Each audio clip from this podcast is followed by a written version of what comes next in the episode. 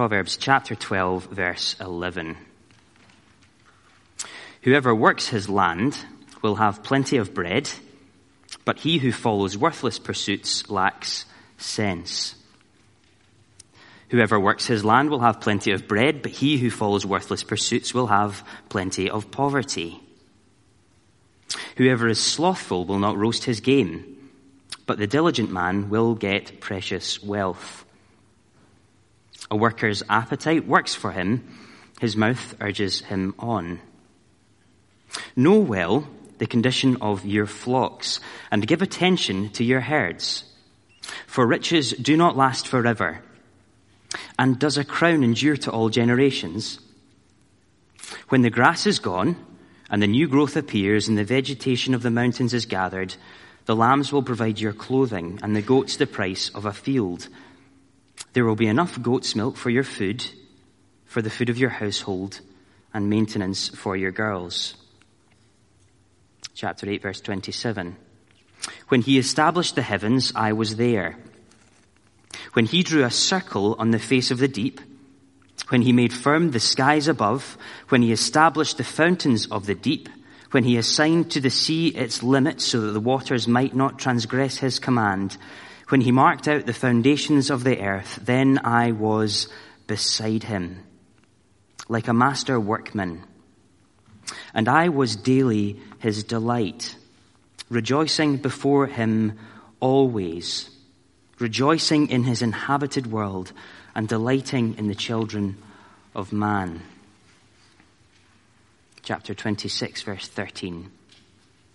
The sluggard says, There is a lion in the road, there's a lion in the streets. As a door turns on its hinges, so does a sluggard on his bed. The sluggard buries his hand in the dish. It wears him out to bring it back to his mouth.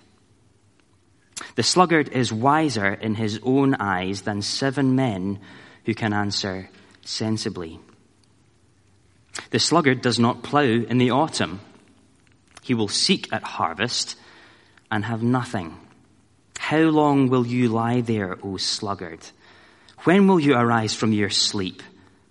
A little sleep, a little slumber, a little folding of the hands to rest, and poverty will come upon you like a robber, and want like an armed man.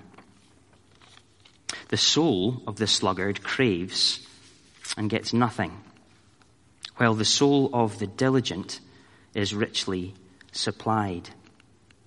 The desire of the sluggard kills him, for his hands refuse to labor. Go to the ant, O sluggard. Consider her ways and be wise. Without having any chief, officer, or ruler, she prepares her bread in summer and gathers her food in harvest.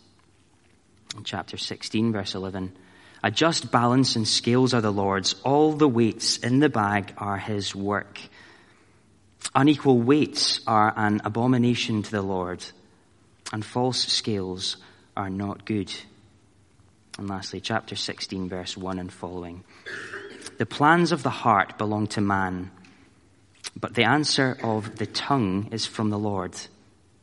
All the ways of a man are pure in his own eyes, but the Lord weighs the spirit. Commit your work to the Lord, and your plans will be established. Amen. This is the word of the Lord, and we're going to pray before we look at it more closely together. Let's pray together now. Lord God, we long to be wise. We long to reflect your goodness, to look more and more like Jesus. And Lord, we ask this evening that you would help us to learn how to do so. Learn how to look more like Jesus in our work. Lord, we ask just for attentive hearts, keep us alert and focused and, uh, and just able to take this in this evening. And may the words of my mouth and the meditations of our hearts be pleasing to you, O Lord, our rock and our Redeemer. Amen. Sunday evening the time in the week where thoughts start to drift from what's hopefully been a fun Saturday, maybe at the rugby, watching Scotland beating Argentina. Maybe a relaxing Sunday, even a nap this afternoon, to the week to come. So, what does this week hold for you? Is it looking like it will be a good week or not such a good week? Now, what if I were to ask you to give a reason for that answer? What is it that determines whether you think a week is going to be a good one or not such a good one? There might be lots of different factors that spring into your mind, but I wouldn't be at all surprised if the issue that sets the tone of your week more than any other issue is how things are or how things are likely to be at work. See, for some of us, we get to a Sunday evening and, well, we're looking forward to the working week. We enjoy our jobs. We enjoy our education. We enjoy what we do from nine to five, Monday to Friday. We find the work to be stimulating, to be exciting. And not only that, but we usually find that we're appreciated by colleagues, by, by bosses, even by the family at home. All in all, you're looking forward to the week to come. But for others, the picture is perhaps a less happy one. Sunday evening brings with it a familiar feeling in the pit of the stomach. It's a time of dread as we look forward to the week to come. Because when we think of Monday morning, we think of the to-do list that's, well, it's twice as long as it was last Monday. Most of the things you did manage to get through last week, well, they, they didn't quite go to plan. You'll probably need to redo some of those. And no one, neither your boss, your colleagues, the family at home, seem to appreciate or to recognize quite how hard you've been working. See, a lot of us will spend most of our working day, most of our waking day doing some kind of work. Whether that's paid or it's unpaid, whether that's in full-time education, and even if you're retired, my experience of those who are retired is they tend to work even harder than when they were working. And for good or for bad, work has a major effect on us. It sets the tone for the rest of our lives very often. Now, at Chalmers, over the past few months, we've been dipping in and out of the book of Proverbs together. It's been a few months since we've um, been here, but you'll remember that the book of Proverbs is all about wisdom. Now, remember that wisdom isn't the same thing as intelligence. It isn't even the ability to make the correct moral judgment about a situation. Wisdom is being able to look at a situation which could be approached in a number of different ways, none of which are necessarily morally right or morally wrong, and being able to choose the right way to go. And wisdom, says Proverbs, starts with having a correct view or a correct understanding of God, of who God is. The fear of the Lord is the beginning of wisdom. That's what the author says in chapter 9. And the rest of the Proverbs kind of flesh this principle out. They show us what it looks like in the nuts and bolts of life, really earthy, really practical and helpful. And the author of the Proverbs recognizes quite what a big part of our lives work really is. The author devotes a lot of his time to work, to why we should work, and to how we should work. So we're going to spend some time this evening looking at that in more detail. Again, you'll see there were some headings on your service sheet, um, and they might be helpful to follow along with um, this evening. So our first point, why we work. Now, for most of us, if we're in paid employment of any kind, really, at least part of the motivation of doing that, unless we live a very charmed life, is to provide. It's done out of necessity. Even if we're studying full time, that study is often driven by a view to getting into full time paid employment afterwards. And as he very often does, the author of Proverbs calls a spade a spade. Chapter 12, verse 11. Whoever works his land will have plenty of bread, but he who follows worthless pursuits lacks sense. Just wish he'd say he was, what he was thinking sometimes, don't you? Then again, chapter 28, verse 19. Whoever works his land will have plenty of bread, but he who follows worthless pursuits will have plenty of poverty. So at least part of the reason that the Bible tells us we should work is to be able to eat, to be able to clothe ourselves, to house ourselves. And more than that, look on to the last proverb in that little section, chapter 27, verse 27. The author encourages his reader to be mindful of his possessions, to be mindful of his earnings, so that there will be enough goat's milk for your food, for the food of your household, and for the maintenance of your girls or of your daughters. So he's not just encouraging, right, go out and work, earn lots of money, and hoard it all. It's a case of working to be able to practically support, to provide for dependents, for households, for families. Now, I'm conscious this evening that there may be some of us who aren't in paid employment and who would love to be. This shouldn't feel like a rebuke to you at all. The point of this is not to rebuke, it's to lay out, as is the case with all the Proverbs, it lays out how the world generally works the way the world generally works is that in order to eat, in order to survive, most of us have to work to earn the money to do so. Now that might all sound very unspiritual. It's very mundane. It's very almost worldly. But I think it's helpful for us to be reminded that that isn't an unspiritual thing. The Bible encourages us to work so that we can provide, so that we can eat, so that we can support ourselves and our families. It's part of how God designed the world to work. But for some of us, that's maybe not all that helpful a reminder. We don't need to be reminded that we work to earn money and to support others. We're all too aware of that. Perhaps you feel as though the only reason you work is to earn money. It feels a little bit like you're a battery hen. There's no dignity, no ultimate purpose to what you spend most of your waking week doing. You spend 40 or 50 or 60 hours a week in the workplace, and the only real reason you do that is to produce. And if you're a Christian, you might find that your involvement in church only kind of heightens that feeling, only makes that feeling worse. Because if you aren't in, in paid Christian ministry, and you maybe spend a lot of your waking hours at work, and you don't have the time to be as involved in Christian work as you'd like.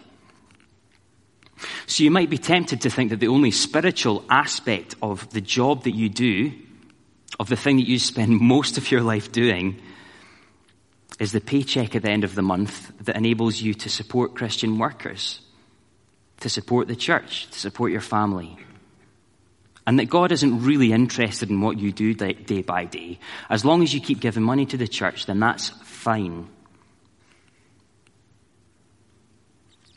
Perhaps you feel no joy, no dignity, and you feel no real worth in what you spend your day doing. But Proverbs paints a far less anemic picture of work than that. We'll see that in our next heading. We work because God works. Look with me at chapter 8, verse 27. When He, as God the Father, established the heavens, I was there. When He drew a circle on the face of the deep, when He made firm the skies above, when He established the fountains of the deep, when He assigned to the sea its limits, so that the waters might not transgress His command when he marked out the foundations of the earth, then I was beside him like a master workman. And I was daily his delight, rejoicing before him always, rejoicing in his inhabited world, and delighting in the children of man. Now, the point of these verses is to teach us about the relationship between God the Father and wisdom personified in Jesus, God the Son. But do you see what event he's using to do that? It's the creation narrative. It's God creating the heavens, verse 27. Creating the skies, verse 28. Creating the seas and the very foundations of the earth, verse 29. So what is it that God himself is doing in these verses? He's working. He's working. And not only that, he describes Jesus' response to that work. I was rejoicing in his inhabited world and delighting in the children of man. God the Father is working to create the inhabited world, to create people to live in that world. And God the Son, Jesus, is rejoicing in those things. Well, so what? Well, it seems to me, and it's maybe just my experience, but it seems to me that it could be very easy to be caught up in a kind of Christian rat race where things only seem to get spiritual or to have any real meaning and depth and ultimate purpose when you arrive in here on a Sunday. And that what you spend 40 or 50 or 60 hours each week doing is only relevant to God because of the paycheck you get at the end of the month. Because you can plow money into the church now, how, our, how we handle our money is important. We'll see that next Sunday evening. But Proverbs shows us that if you work, and if you work hard, you shouldn't feel like a battery hen. You shouldn't feel like the only reason you're working is to produce. Work has great dignity, has great value, has great worth. God Himself does it. It's part of how he has ordered this created world. And the Bible tells us that we will all work in heaven and in the new creation. It's part of what we were made to do. So I want to say to you this evening that God isn't just interested in how you financially contribute to spiritual work, to full-time Christian ministry. He is interested in that but he's also interested in your work full stop. It's part of his good design for you. Think on the fact that his own son was a blue collar carpenter for 30 years.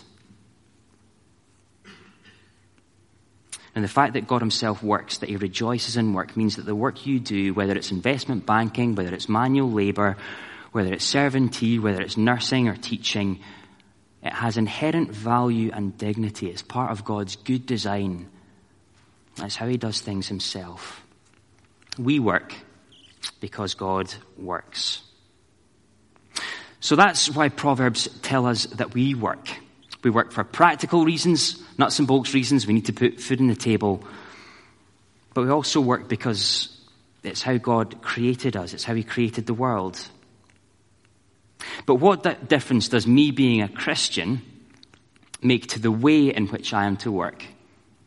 Because that stuff might help us get out of bed on a Monday morning. But what difference does it make to me when I'm actually in the office? Well, that's our next point this evening how we should work. Now, my wife and I love watching, she doesn't know I'm going to share this story. My wife and I, and can see her getting nervous, uh, love watching Disney Pixar films. I would say that it's a guilty pleasure, but I don't feel any guilt about it whatsoever. They're brilliant. And there's one that came out last year, and it got rave reviews from critics, which is a rarity, and it's called Inside Out. I'm not sure if you've seen it. It's about a young girl called Riley, and it follows Riley as her parents make a big move from one part of the United States to another part. So far, so predictable. It's a coming of age story about the ups and downs of the move. But that's not actually what the story focuses on. Because the film is set inside Riley's mind. It follows the interactions of five of her emotions. They're all personified, they're all individual characters. So there's joy, there's sadness, there's anger, there's fear, and there's disgust. Now, I can tell by your faces you're all going to be going out to uh, buy the DVD at the end of this evening. One surefire way to ruin the magic of a kid's film is to make one grown up explain it to another group of grown ups. Well, the book of Proverbs did this personification thing literally thousands of years before Pixar did. The author takes one character trait and personifies it. Because one of the main characters in Proverbs keeps coming up over and over and over again is a character called the sluggard. We don't use the word sluggard very often now, but it means laziness or idleness. And throughout Proverbs, the sluggard is kind of a comical figure. So, we'll read again, chapter 26, verse 13. The sluggard says, There is a lion in the road. There is a lion in the streets. As a door turns on its hinges, so does a sluggard on his bed. The sluggard buries his hand in the dish, but it wears him out to bring it back to his mouth.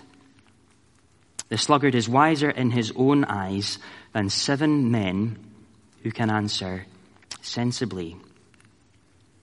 So in verse 13, this guy, this sluggard, invents an excuse so he doesn't have to leave the house. He says, There's a lion in the road. Now it puts the old dog ate my homework to shame, doesn't it? Then, verse 14, we read that he's physically attached to his bed like a door on its hinges. And he's so lazy that by verse 15, he's sitting down to have his dinner and his fork makes it to the dish, but he's too lazy to bring it back to his mouth. The author's being deliberately funny. It's meant to raise a smile. That's the point. But although much of what's said about the sluggard is a bit of a joke, it's meant to, meant to raise a smile, he's there to make a very serious point. Chapter 6, verse 9. How long will you lie there, O sluggard? When will you arise from your sleep? A little sleep, a little slumber, a little folding of the hands to rest, and poverty will come upon you like a robber, and want like an armed man. Now, the caricature in chapter 26 of the sluggard, of the person who's unwilling to work, is ridiculous. But for all that it raises a giggle, the truth is that because of this sluggard's laziness, his unwillingness to work and to work hard, poverty will come upon him. And notice how poverty will come upon him. Chapter 6, verse 11. Like a robber, and want like an armed man. Now, it's not a particularly pleasant thing to be stolen from. And that's the point the author is making. This isn't a very pleasant thing at all. And things get more serious still. The sluggard's laziness has spiritual implications. Chapter 13, verse 4. The soul of the sluggard craves and gets nothing, while the soul of the diligent is richly supplied. He craves he wants something, but he's not going to be spiritually satisfied. It's very serious stuff. So, what does sluggardliness, easy for me to say, what does sluggardliness look like for us? Because you're maybe unlikely to pick up the phone tomorrow and, hi there, yeah, yeah, I'm just phoning to say I can't come into to work today. Yeah, no, no, I'm, no, I'm feeling fine. No, it's just there's, there's a lion out on Marchmont Road yeah, yeah, I can't make it in. It's not going to happen. But what about the person who has an allocated hour for lunch, but takes an hour and a half most days? I'll be paid the same either way. No one really notices. Boss doesn't really keep much of an eye on when I get back to the desk. No one will notice. Or maybe you, you're quite comfortable working your allotted hours. But to be honest, you're a bit of an empty soup when you're at the desk for quite a lot of the day. I've been doing this job for long enough. I don't need to give it 100% to do the job well enough to get by. Why bother trying? As a Christian, the sluggard is to be funny, but is also to be a warning. Because instead of being sluggardly, says Proverbs, we are to behave like ants. That's right, I said ants. Chapter 6, verse 6. Go to the ant, O sluggard. Consider her ways and be wise. Without having any chief, officer, or ruler, she prepares her bread in summer and gathers her food in harvest. We are to work with diligence, says the author, which means that even when our boss isn't breathing down our neck, we keep grafting away. Now, that's not to say that we don't rest. The Bible has a lot to say about rest. But that when we're working, we're to do so with diligence. Now, that applies even if your boss is really hard to work for. That applies even when you don't find every part of your job to be completely satisfying. And that applies even when you can get away with coasting through each day. As Christians, we are to work diligently Secondly, Proverbs says that as Christians we are to work with integrity. Chapter 16, verse 11. A just balance and scales are the Lord's. All the weights in the bag are his work. Chapter 20, verse 23. Unequal weights are an abomination to the Lord, and false scales are not good. The author says that dishonesty just doesn't tally with who God is. God is just, God is fair, and so we should be too. Christians are to be marked by integrity, and the example that's used in Proverbs is of a balance and scales. It's a workplace or a trading example. Christians are to be marked by integrity in how we trade and how we work. So, what does that look like for you? Well, I suppose that will look slightly different depending on where you work.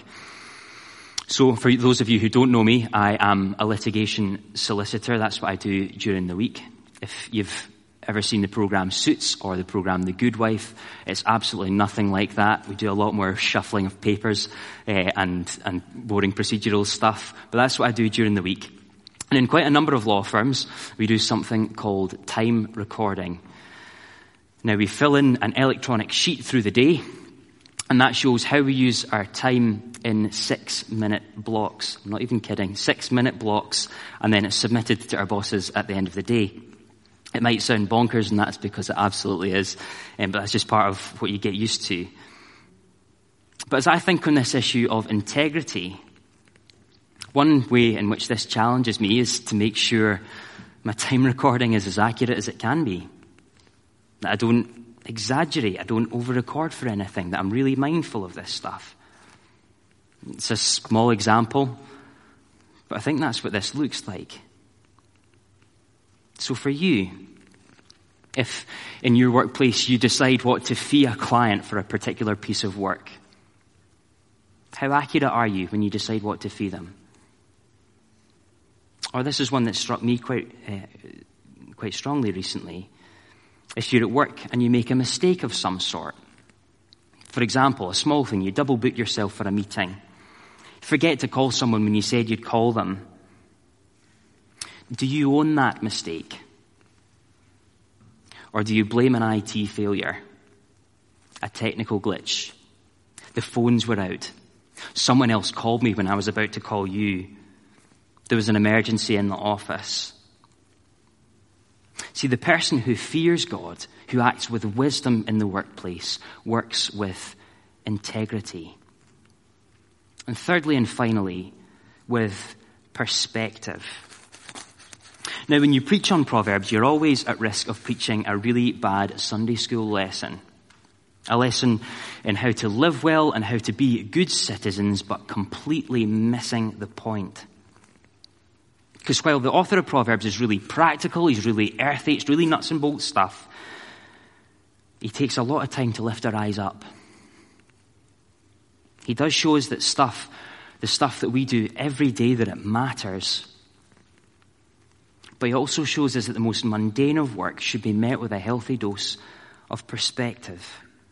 Read with me chapter 16, verses 1 to 3 again.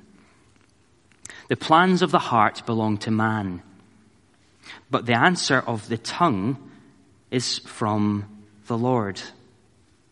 All the ways of a man are pure in his own eyes, but the Lord weighs the Spirit.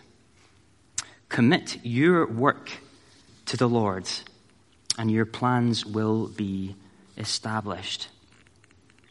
Now, you might remember that we looked at these verses a few months ago when Andy Robertson spoke about what Proverbs has to teach us about planning. But look again at verse 3. Commit your work to the Lord, and your plans will be established. Notice what it doesn't say. It doesn't say what you'd expect it to say, which is commit your plans to the Lord, and your plans will be established. It says commit your work to the Lord, and your plans will be established. Now, that doesn't mean to say that commit your, your work to the Lord and, you, and your plans will always come to fruition commit to your work to the Lord and you'll always get what you plan for. But that by committing what we do at work to God, your work is built, your plans for your work are built on a solid foundation. They will be established. They will be strengthened. Now, it seems to me as though this is an application of that big Proverbs principle we looked at at the beginning of our time together. That the fear of the Lord is the beginning of wisdom. That having a right view of who God is changes how you approach your work. So when you fear God, when you have a reverence for Him, you recognize that He is God of all things. It means that you don't treat your work as if it's something He's not really interested in. That God's somehow interested in your family, and He's interested in your money, and He's interested in how you think about sex and ethics and relationships and friendships, but that what you spend 50 hours each week doing doesn't matter to Him. That's nonsense. God is God of all things, and that includes what you do at work. So if you're a Christian, how often do you ask Him for His help with this? How often do you commit your work to God? Ask Him to help you fear Him rightly. Ask Him to help you to be diligent, to work with integrity, to work with the right perspective. If you're a Christian this evening, then I, then I would encourage you when you get home this evening or tomorrow morning before things get hectic and you're rushing for the car keys in front of the front door. Ask God for his help with this stuff. Commit your work to the Lord. Because by doing so, you're acknowledging his power, your own weakness, and your need of him. And that is Proverbs 9. That's the fear of the Lord in action. That's what it looks like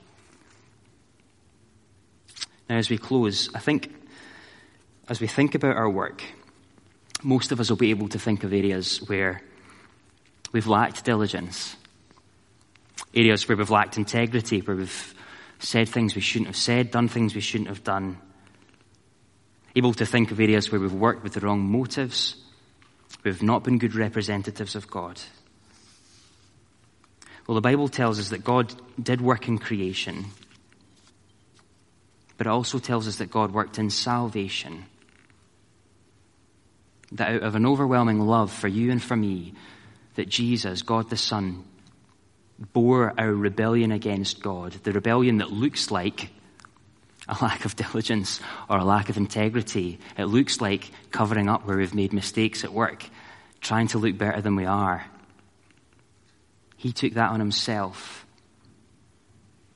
and that Jesus and the Holy Spirit still work. They intercede on our ha- behalf to God the Father, Jesus seated at the right hand of God, and the Holy Spirit living in us and through us to make us become more like Jesus. So, as we think this evening how to approach work, let's ask Him to help us, ask His forgiveness for where we've not lived up to this standard, and for His help to work as He would have us work this coming week. Let's pray to him now.